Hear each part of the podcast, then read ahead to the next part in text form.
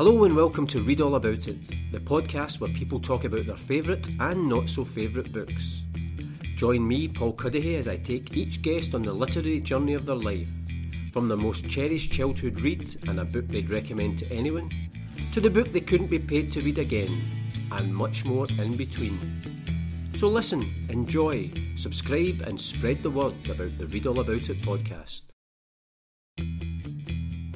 Hello and welcome to the latest episode of the Read All About It podcast. And I'm delighted to be joined in this episode by Kirstin Innes, who is a novelist and a journalist. Kirstin Watts is a journalist and freelance arts PR when she's not writing, and for a number of publications, including The List, The Scotsman, The Herald, The Independent, and The Pool. Well, she's also worked for a number of excellent organisations.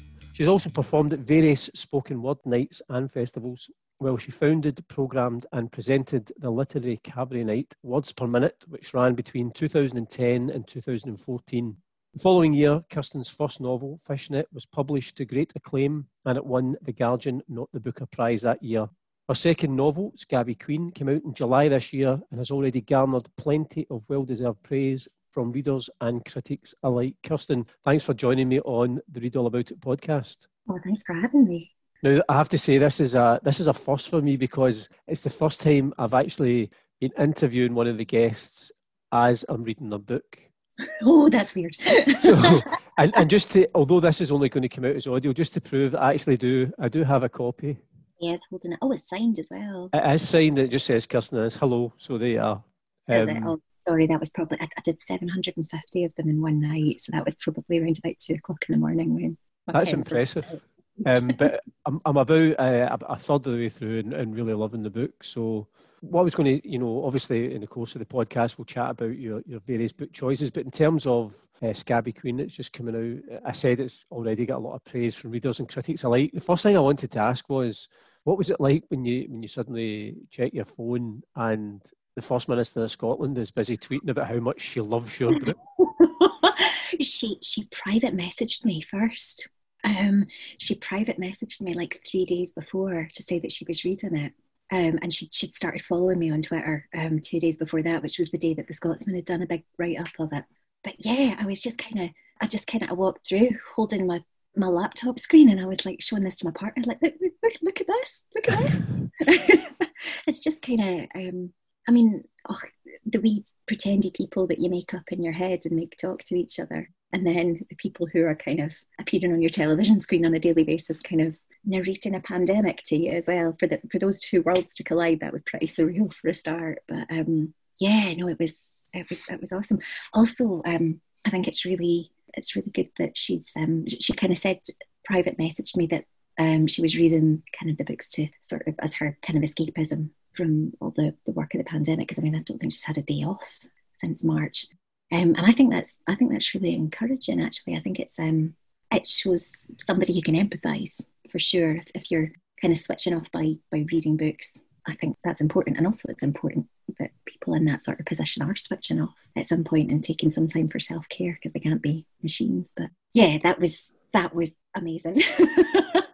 that was um, that was proper strange. And she really she could kind of open up her own book club afterwards, I mean, my book shot up the Amazon charts. It hadn't even come out, and she tweeted about it, and it shot up the Amazon charts for that week, which was pretty pretty impressive. You know that way as uh, as readers, and, and obviously you as a writer, to have someone that you know, obviously she's she's praising your book, but she is so supportive of Scottish writers, but also just I think just as a, a role model for people who want to read that you know, I think it's great that a politician, as you say, has been able to switch off, but is is so positive about books and the power of books and the power yes. of reading. Yes, absolutely, absolutely.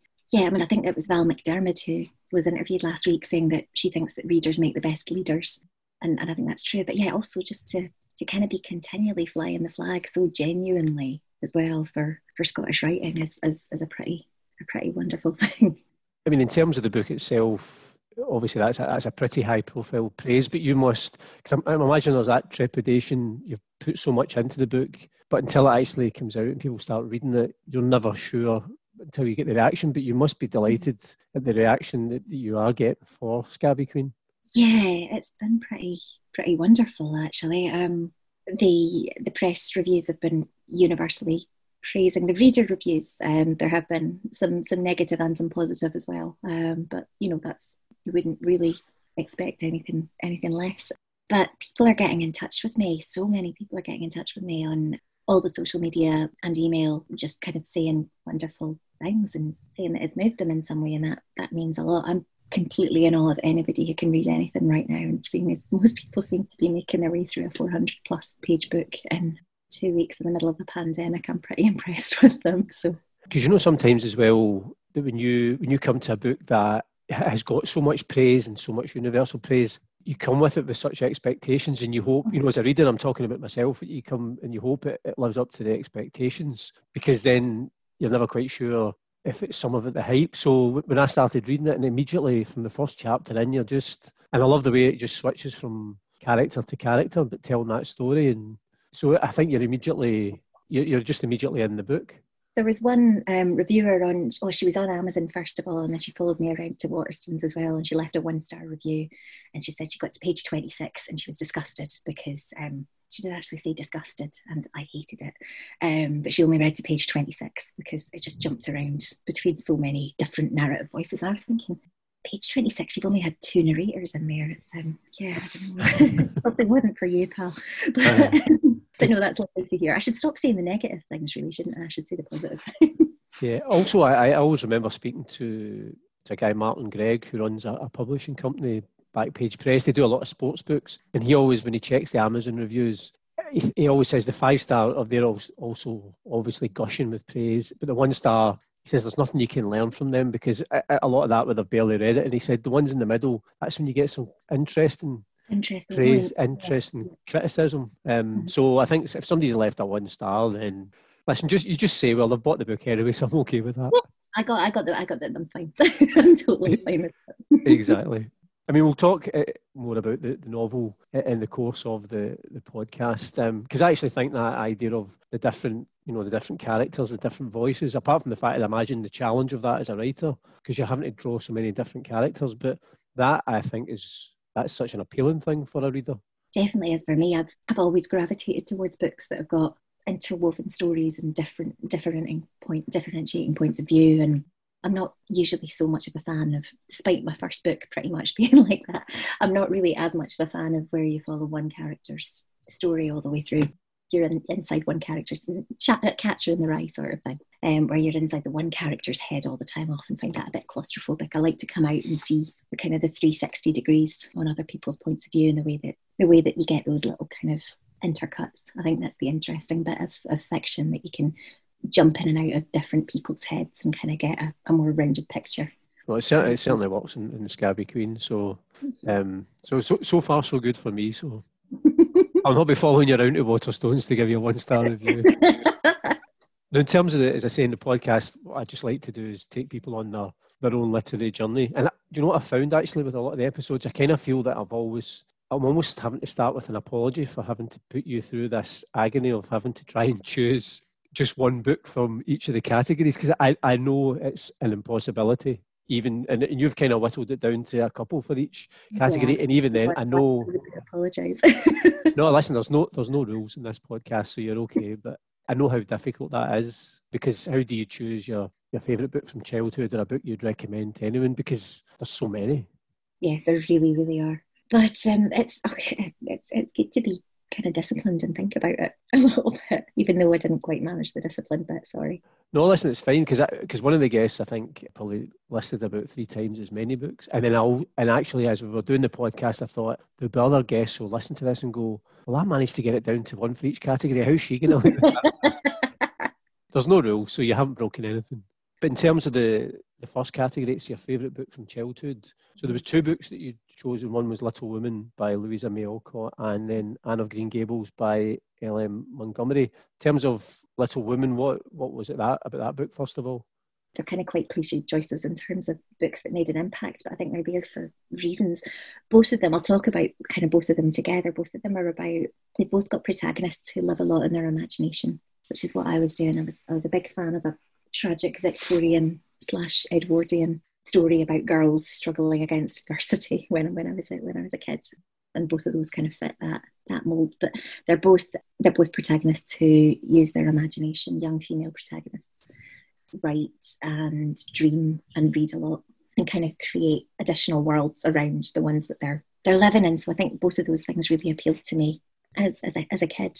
Little Women as well. I always wanted sisters, and I didn't have any sisters. And I had I had a younger brother, but he was not so interested in dressing up and being in my plays much as I, I tried to make him. yeah, and uh, I, I don't know. I really like the depiction of kind of female community there as well, and Little Women. Anne of Green Gables, I just kind of took to it because I don't know if you can see it on the Zoom, but I'm a very, very freckled person, and Anne of Green Gables is beset by her freckles and she hates them. Um, so I kind of bonded, I kind of empathised with her there at first. But yeah, it's really it's um young girls growing into young women who don't kind of settle down and don't kind of well do in the end both Jo and Anne of Green Gables but um it's the power of the imagination it's the reading a lot and writing a lot and kind of transforming the world with their imaginations that both of them do so yeah that's that's what did it for me I mean in terms of Little Women for example have you have you ever gone back to that book again and, and read it as an adult and, and what was your experience of that yeah I have um not for a while not for a while I've seen the, the films more recently, but I mean, I have read. When was the last time I read Little Women? I think I was maybe in my twenties. I'm now about to turn forty. I had seen the film very recently, um, but I read these books over and over and over again so much. I've, I've always been a very fast reader until the last couple of years. I'm also a, a big rereader, so um, I know these these kind of texts inside out. Going back to Little Women now, it holds up in a way that some of the some of the books and films that I loved as a kid and a young adult didn't necessarily.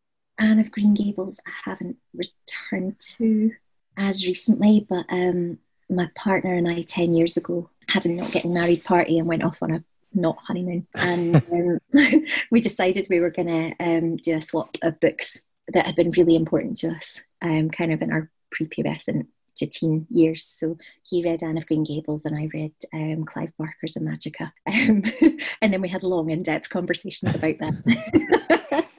because one of the things when I was, when you'd sent me through the list, and, and particularly with, I remember one of my sisters reading Anne of Green Gables and just loving that when she was younger.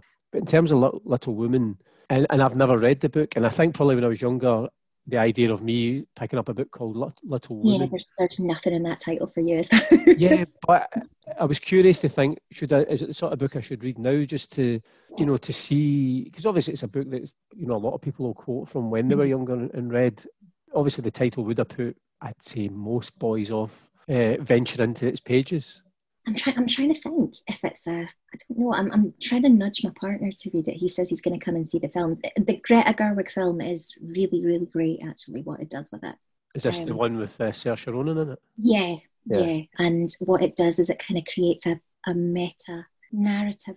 I'm not totally sure I'm using that term right, but it kind of it builds it, it, it kind of plays with narrative bouncing back and forth. It doesn't just present the story straight, and it does that really really well. I think really really skillfully. It's a very good piece of writing and adaptation, and um, so that might be a fairly decent entry point. Actually, it's it's definitely I was a big Little Women fan. I've seen most of the film adaptations, and that's head and shoulders above them. So maybe maybe start with the film and see how I got on with that. Because I think I mean I think Anne of Green Gables as well was. I remember again it was a TV series. Mm-hmm. I'm sure it was the seventies or eighties that. Eighties it was. Yeah. yeah, yeah. Again, I remember my sister watching that religiously, um, but I've never I've never ventured into Anne of Green Gables either that's kind of the beginnings of the where they segregate you, isn't it? Anne of Green Gables versus well, Clive Barker's Imajica. Um. but it's funny. I always feel you know that way. It's probably more so when you're younger because you're you're maybe more self conscious of you know say your friends. You find out what you're reading, but I think as an adult, I never like books that are labelled particularly by gender of this is a book for women, this is a book for men. I just think there's books that you like reading and there's books that you don't, and it doesn't shouldn't that that should be the start and the end point of it absolutely, absolutely. But I mean, I suppose it was just kind of that. That was sort of when was the whole chick lit and ladlit thing? Was that sort of late nineties, early noughties kind of right yeah. about the Bridget Jones rise, wasn't it? I suppose what people were getting worried about readership dropping off and they tried to market them however however possible. And then there was that weird period kind of about 10 years ago where every single book cover had a woman with her head, you know, that they'd read somewhere that men weren't reading fiction anymore. And they had to appeal to the middle aged lady market. So every single book cover had a woman with her back to the, the cover so the, the reader could project herself onto the pastel landscape. Yeah, I don't know. And I think now they've kind of realised that the people who are buying books are people who love books. So they've gone really kind of, the covers are beautiful these days, aren't they? Sorry, that's a really random tangent there. Um, no, no, it's true because I'm I'm a big believer in people judging a book by its cover. Because mm-hmm. when you go into a bookshop and you think of all the books that are there on the shelves or on tables, you need a book cover that jumps out at you. You know, even yeah. before you look at the title and you and you look at the synopsis in the back page. Mm-hmm. Absolutely, yeah. Did you have a, quite a lot of, in terms of your own book cover for Scabby Queen? Was that quite a, a process where you were quite heavily involved in that? Not really. Um, they sent me to. They sent me a first draft and I felt that the kind of the sort of abstracted female face on it was a bit too passive looking to kind of represent Clio. And then they sent me that draft and boom, pink and orange and kind of uh, what I like about it is it's the lettering is kind of grungy. It's like a sort of like a sort of zine that you would whip up in a Brixton squat in the nineties, which actually happens in the. So yeah, that's that's what I really love about about that book cover. Yeah. yeah. But I mean this is I had a bit more input in my first book's first cover and then but that was a that was a very very small publisher then when that got republished by a slightly bigger publisher they kind of said yeah, you can have this one or this one basically what do you think and then it got republished in america and they were just like hi here's the cover in terms of Scabby Queen, I think when you walk into the bookshop, it's like eh, you, are right. It's those bold colours that says, "Here, here, read me." I know, I know. It's like neon pink and neon orange. It just jumps out. It's awesome. Yeah, that's great. I mean, that is that's what you want. Yeah, that is uh, the, a designer called Jack Flagg, by the way, who is amazing. And I think he's only about 28 or something. And he's kind of already winning all these book cover awards. And yeah, he, he's freelance and he's really, really good. Um, yeah. I don't know who would kind of look how you would look up a designer's work, but I've seen the other things he's done and he's, he's really does awesome stuff. I suppose that even though you're not, you maybe don't get a, a decision and it's still your books, you still want it to be something that you, that you like as well. Yeah, absolutely. Yeah, the first the first ever proposed cover for my first book, Fishnet, kind of took me by surprise a bit because, yeah, I was I was quite yeah. I like to say that I'm very easygoing to be a person to publish and, and work with, but on, on that particular point of that first cover, I wasn't, and I'm hmm. quite proud of that. In terms of the, the, the, book choices for the podcast, we're on to the second question, and that's kind of favourite book from your, your formative teenage student years. And again, you've chosen two books here. One mm-hmm. is the the trick is to keep breathing by Janice Galloway, and the other one is the prime of Miss Jean Brodie by Muriel Spark. Yes, I read Brodie first. Actually, um, I was going to say, oh well, yes, I read the trick is to keep breathing first. It was Brodie I read first. I read it in the spare room of my uncle's um, house when I was staying over there when I was about thirteen or fourteen, and I just found it, and it had um, a picture of schoolgirls on the front cover. So I thought this is obviously for me. I was possibly a wee bit young for it at the time, but it definitely kind of lodged with me. Um, the trick is to keep reading. I read when I was 16, first of all. I was really, really lucky in that as I was kind of putting away the the kind of the teenage books and getting interested in adult books, it kind of coincided with this massive flourishing in contemporary Scottish writing. So I was 13 when Trainspotting came out. And then after Trainspotting, everybody wanted to be publishing Scottish writers. So as I was kind of late teens. I mean, Janice Galloway, Trick is to Keep Breathing was already out, but um, yeah, um, Ali Smith, A.L. Kennedy, you know, Alasdair Gray getting reprinted, and my mum was bringing all these books into the house, and I was just devouring them. Um, but the trick is to keep breathing really, really stuck with me at the time because I was a very dramatic, slightly depressed, probably for not much of a reason, 16 year old, and I, the angst appealed to me. But I keep coming back to that one again and again. And what it, what it does that's so amazing is it makes ordinary, the kind of very quotidian ordinariness of, of women's lives. This sort of, I mean, she makes kind of high art out of um, laying out an arrangement of biscuits to show your social worker that you're normal or you're, you're kind of your Saturday getting felt up by your boss and your Saturday job in the bookies, this kind of thing. And also this sort of this taking on board of depression and kind of articulating it from a kind of disenfranchised working middle class women's point of view um, she's a working class woman who's kind of working as a, as a drama teacher.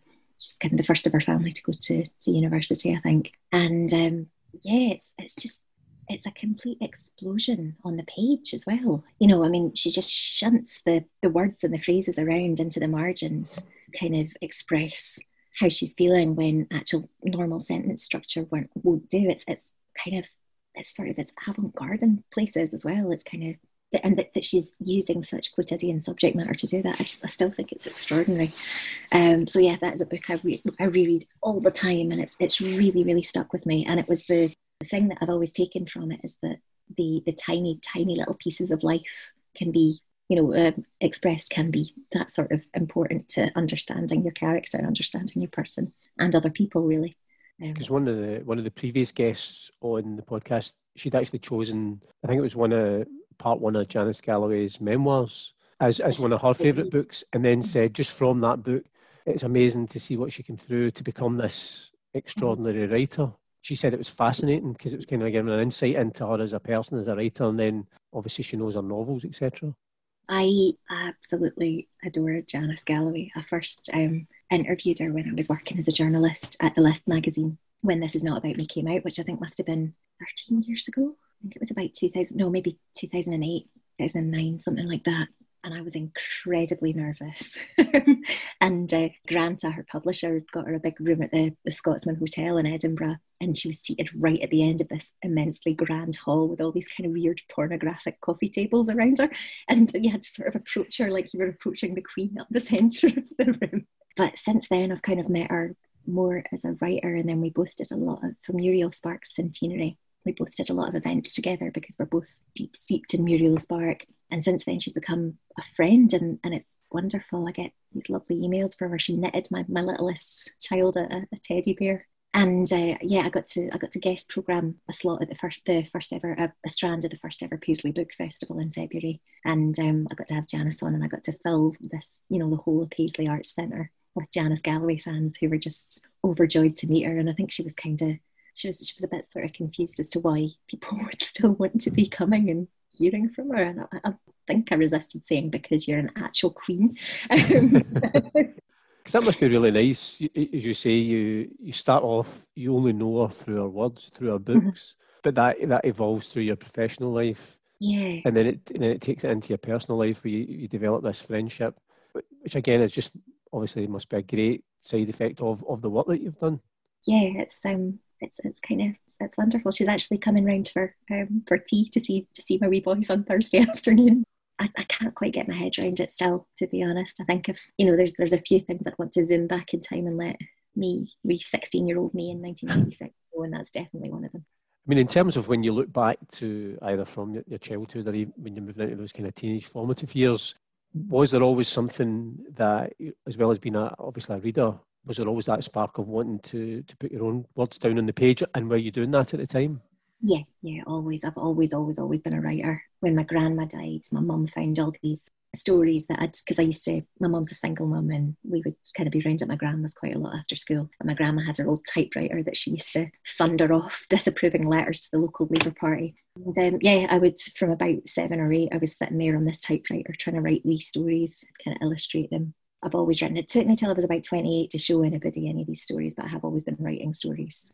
Because that's quite a nice thing if you've kept them. Because I used to always say, because I was always like that, I always wrote stories when I, when I was a wee boy, and mm-hmm. I, have always joked with my mum that she should have kept them on the off chance that I became really famous, and then she could put them on eBay and make some money out of me. But you know, to have that kind of tangible link back to to when that that first started for you, that's a that's a really brilliant thing to have yeah it's um yeah it's nice it's, it's pretty wonderful my mum says that when again when i was about eight she said that i would um when people asked me what i wanted to be i said um i wanted to be a teacher in the daytime and nurse at the and at weekends a ballerina in the evenings and write books in my spare time. So um, one four so i'm alright see that that's impressive. One of my daughters when she was wee and i think her gran had asked her what she wanted to be when she grew up, and she said she wanted to be a bin man because they only worked one day a week.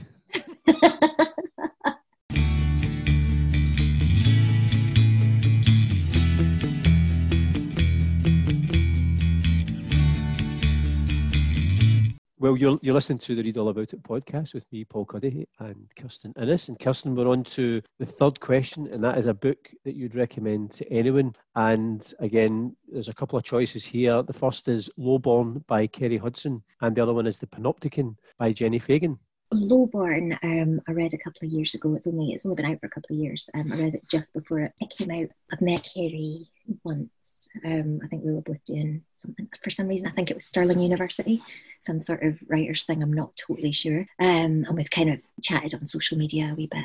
Yeah, so Lowborn was sent to me, and I think it was Kerry and I. I think we were born in the same month of 1980 in Scotland. And what really, really hit me was that I recognised the pop culture structure. It's oh, sorry, it's a it's a memoir. It's it's her memoir of her of growing up, and I recognise the pop culture structure, the ephemera that surrounded her, Kylie Minogue, slap wrist bracelets, um, push pop lollipops, this sort of thing. But apart from that, you know, I had a fairly comfortable, you know, just unsettled upbringing, and Kerry was kind of growing up in the lowborn subtitle. I think is growing up in do you know what? I've got it right here by the bed because I'm trying to get my partner to read it just now. Um, growing up, getting away and returning to Britain's poorest towns. It's absolutely extraordinary, that book. It's um it's really it's something that I, I think everybody needs to read. It's not necessarily a joyful or uplifting read, but my God bless her, you really get a sense of her grit and her humour coming through and her beautiful kind of empathy and compassion as well. Um, she really does kind of, there's, you know, she's come through some horrific stuff and there's no kind of bitterness in there. She kind of embarks on this as a, as an inquiry, as a quest, um, but also as a kind of socio-political piece of writing where she goes back to all these towns. Her mother had her when she was very young and kind of brought her from boyfriend to boyfriend, you know, all over. It Start, she started out in Aberdeen, but then all over kind of the whole of the UK she was kind of moving from moving schools sometimes every year. And so what she does is she goes back to each of these towns and looks at them now and she she walks around the, the schemes that she lived in and, and the places that she grew up. It's an extraordinary thing. I mean, you can tell that it really would have taken its toll emotionally on her to write it. You can you can tell that from the from the book itself. But it's it's so good that she's done it, and um, it's it's just yeah, it's it's beautiful writing that you lose yourself in, whilst also being awakened, kind of shocked out of a lot of complacency. So yeah, that's that's the one. That's the main one that I buy for people for presents at the moment. But I also buy the Panopticon by Jenni Fagan, which is another absolutely mind blowing piece of writing by another female Scottish writer of my generation, pretty much the same age as me. Have you have you read the the Panopticon? Do you know that one now? No, I haven't. I haven't. I haven't read it. You're about the second or third person on the podcast that's recommended it. It's brilliant. It's like um, just kind of amazing weird gothic fiction. So it, again it's it's about a girl. This is this is fiction. It's about a girl called Anais who has grown up in the care system since she was born. She's she's no idea who her family is really. She's been she was fostered at one point by a sex worker who's been killed you know and, and she and the other kids in the care system are taking drugs and just you know getting in trouble with the police. So it sounds very kind of gritty realist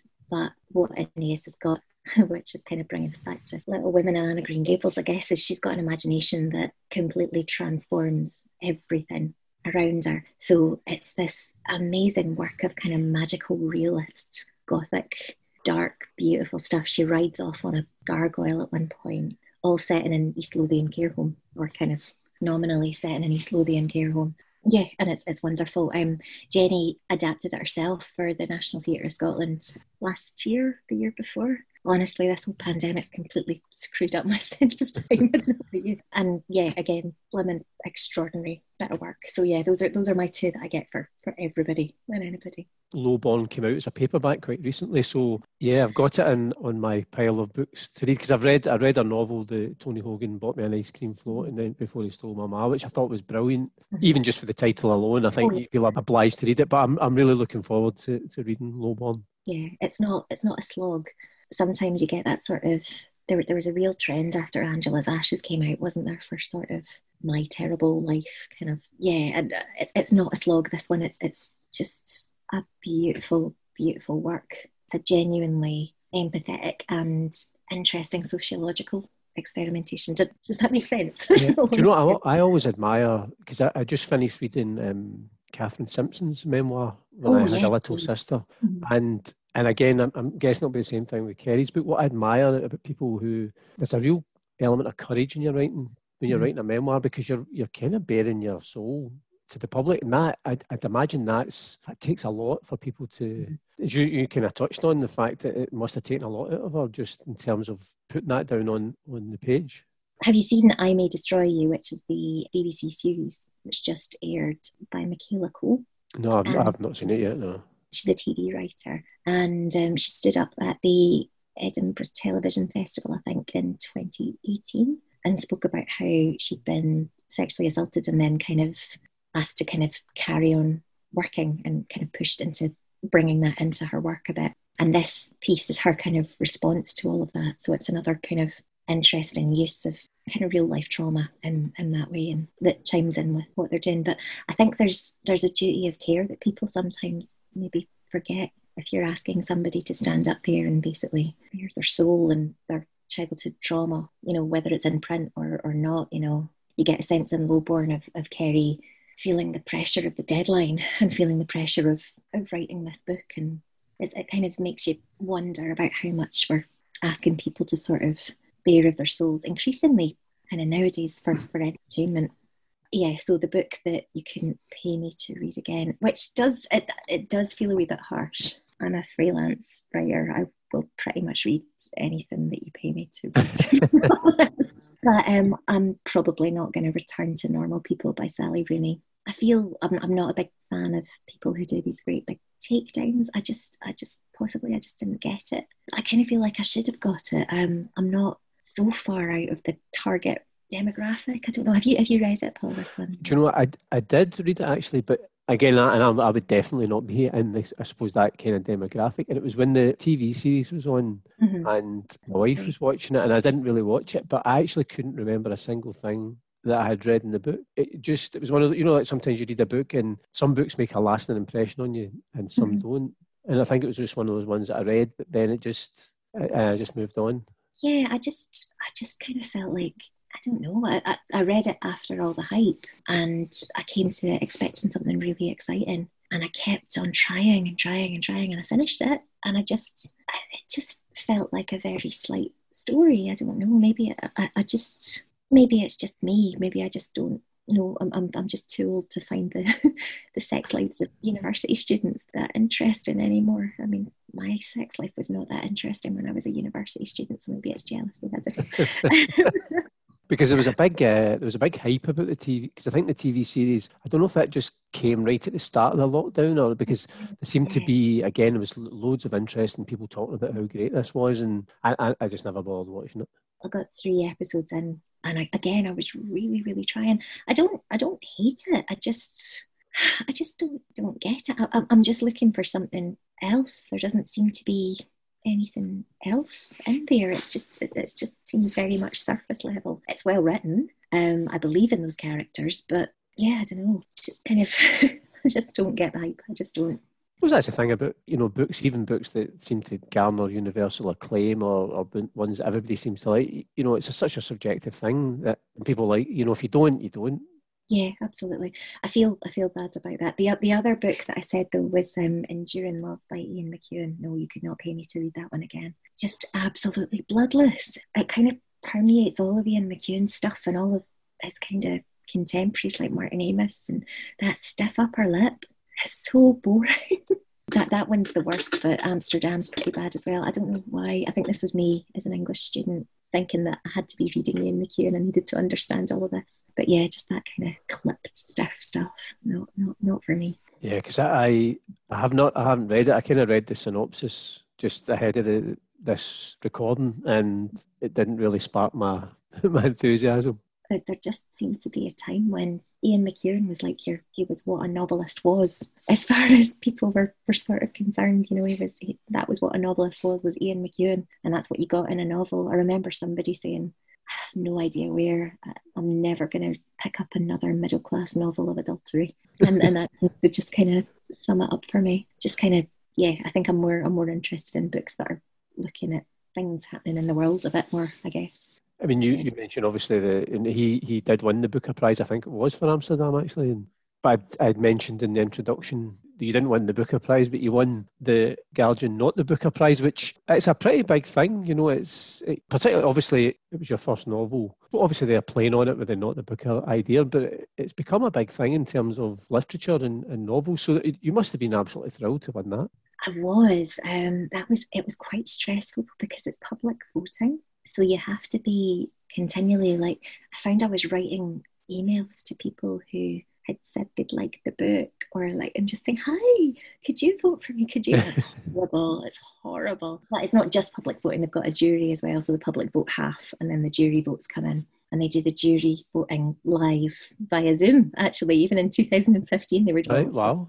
probably youtube then. But um and you get a mug you get a guardian mug but no that was was a wonderful thing for me that really kind of set me off that made my career i remember my book my first book coming out and you know you think when you're writing, you think, oh, this is it. I get my book published, that's it, that's me made. And then two months later, thinking, I think that might be it. But yeah, so the, the Guardian or the Booker Prize really made me, and it was, it kind of found me readers. I was kind of too, I, I didn't have kids at the time, so I was touring up and down the country, doing performance slots anywhere Brixton, Manchester, Leeds, all over the place, Belfast, just trying to like get my book physically into as many people's hands as possible.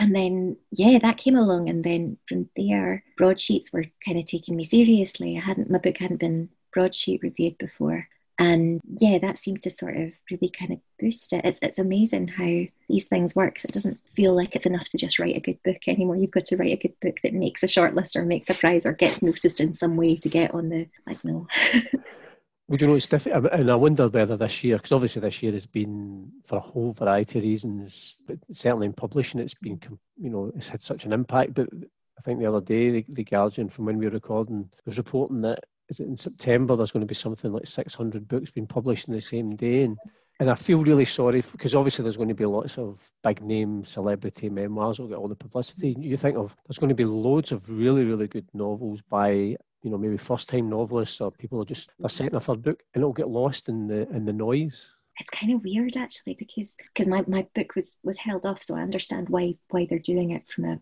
they can't actually they couldn't actually physically get the copies yeah. out in the warehouses during covid because yeah people were saying well could you not just could you not just launch it it'll be fine but um yeah no they can't actually physically get the, the copies out i think Gabriel Krauze who they was who's he's on my publisher and he's on the the Booker long list, and they've um, they've published his book as an ebook in advance. Kind of done that just to kind of jump over the third of September date. But yeah, it's it's um it's really intense. It's it's kind of it just seems so strange that there are just these kind of still these sort of set ways of getting a book seen by people, but they are changing. I mean, Bookstagram and BookTube are are big big things now that I've had very patient publishing marketing people explain to me um, about how um, people going on YouTube to talk about. I'm not a big fan of watching streaming, um, so I don't watch them very often. But yeah, apparently people going on YouTube to talk about the books they've read and just kind of sit in their living room and hold them up has been has been big for a while. And taking beautiful shots of your book covers and that sort of thing is big on Instagram.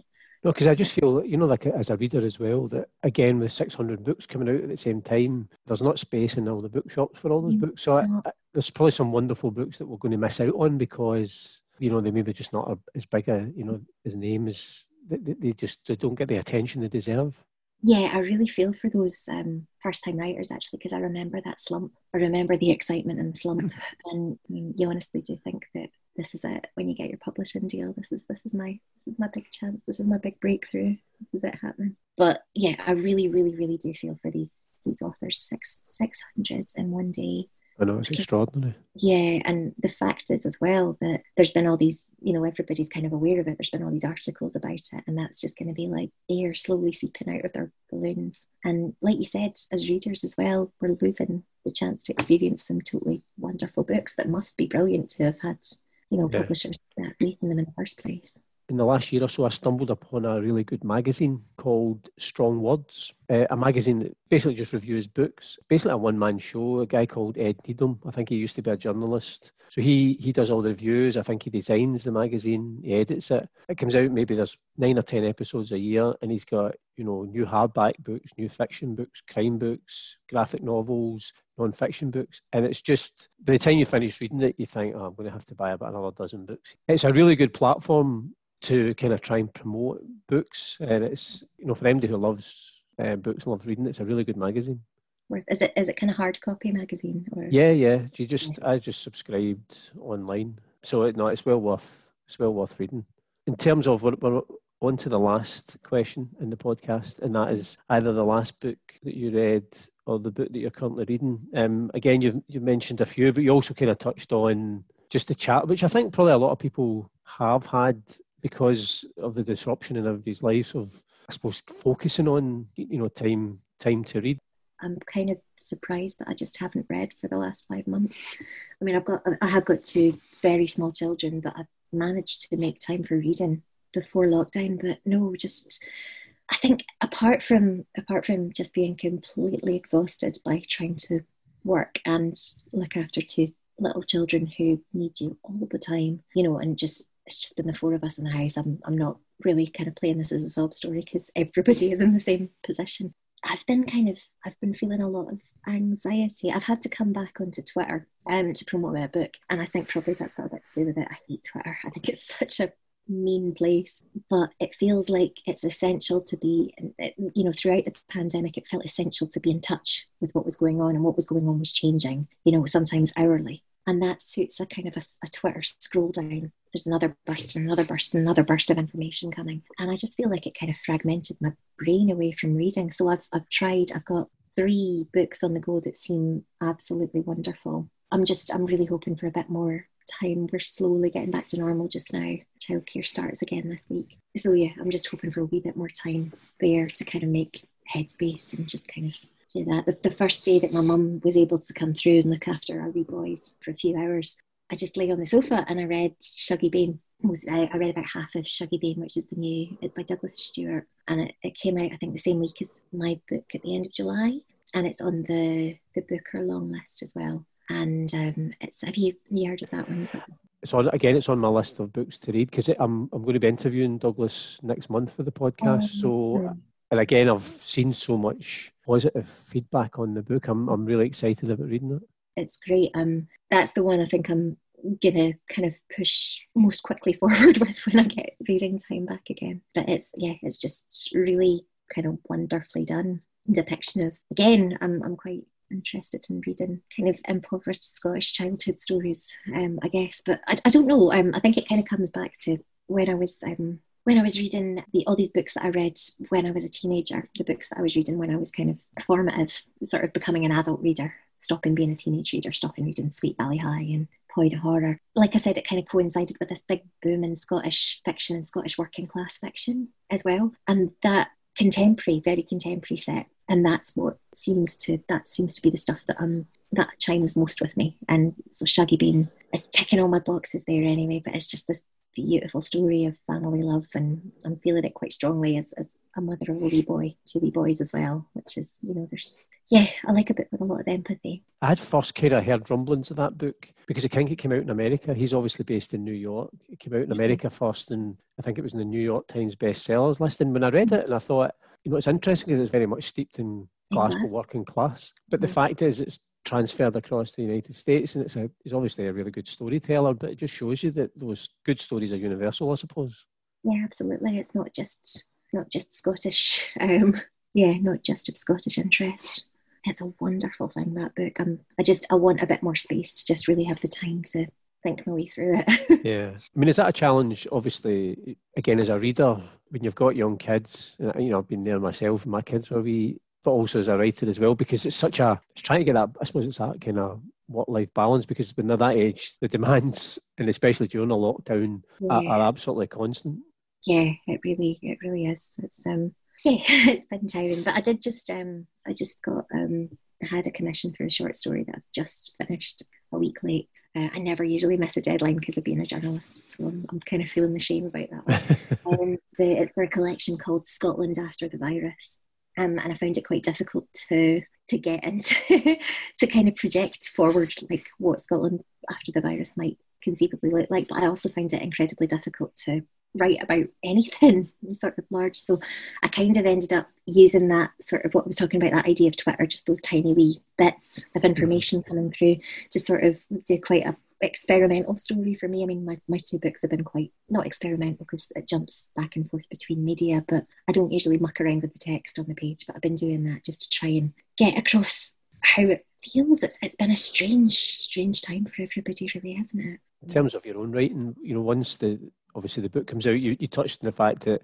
there's a lot of publicity that you have to do around that, and whether that's social media, whether it's interviews. Do you then are you able to then take a, a step back, or you are you then thinking about what you want to do next in terms of a, a novel? Yeah, yeah, I did. I did have an idea for a novel, but it was kind of a sort of apocalyptic one. Um, so I might just, I might just hold my war on that for a wee bit and see.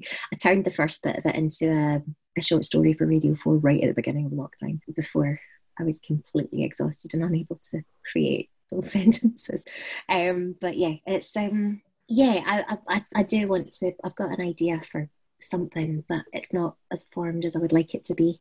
I'm looking for. I did a lot of the kind of mental work for Scabby Queen just um, when my my eldest son was a baby. I used to just put him in the sling. We live out in the in Renfrewshire, and I used to just put him in the sling and walk in the woods for hours and hours and hours, thinking and making notes on my phone while he was sleeping. And I'm looking forward to being able to get back to the woods again and just have a wee bit of because yeah, you can't really take toddlers to the woods and not kind of be on the lookout for bridges to fall into and nettles and, and, you know mud and that sort of thing. I do take them to the woods all the time, but it's not the best for inspiration. So yeah, I'm looking forward to just getting out of the house and walking for a long time and seeing what all falls into place. Um, if I have a little bit of time, it's it's about have to kind of create paid paid spaces. So I have to take on some paid work in order to create some space for writing. And in terms of, of Scabby Queen, we, we said right at the very start about how the reaction to it, how positive, and is it just a case of then hoping that you know as many people as possible read it, or it, you know you just want that the positive reaction to it just to continue and people people seem to like this book though. Um, I'm really glad because I like it. My first book had kind of gone off a wee bit, but this one I finished it two years ago. It actually took quite a long time to come through the publication process, yeah, I, I still love it just as much. And I feel, I don't know, maybe I'll never write anything again. I'm quite happy to just leave it there with that one just because I'm pretty proud of that one. So the fact that people are liking it and they're buying it for, when, when people like a book, they buy it for other people, don't they? Or they, they recommend it to other people. That's, that's kind of where, that's the best way in. Yeah, and, and and it's good as well that you you managed to beat that rush of six hundred novels. Or yeah, down the tracks. Oh man, I, I mean, I feel I feel happy for myself, but I'm still just absolutely horrified for those authors. So. Well, listen, I, I hope it, I certainly hope it's not the last thing that you write in terms of novels, because uh, I'm sure everybody who's reading it is, or has read it is, will already be looking forward to what's next for you. Thank you. Thanks for letting me spraff away. I'm so sorry. I'm kind of, I'm so tired. uh, you'll be relieved to know we've come to the end of the podcast. If anybody wants to, to just check out Kirstin's book choices, go to my website, www.paulcuddihy.com. Every guest has their own page, and I just list all the, the book choices. Kirsten, thanks for taking the time to talk to me on the podcast, and uh, I've really enjoyed the book chat with you. Oh, thank you. Thank you for having me. Thanks for listening to the Read All About It podcast, and I'd love to hear what you thought about it. You can get in touch via Twitter at ReadAllAbout20, on Instagram at ReadAllAboutIt podcast, or you can send an email to readallaboutit at paulcuddihy.com. If you've enjoyed the podcast, subscribe, leave a review, and spread the word. If you haven't enjoyed it, say nothing to anybody. But I do hope you can join me, Paul Cuddihy, next time on the Read All About It podcast. And in the meantime, keep reading.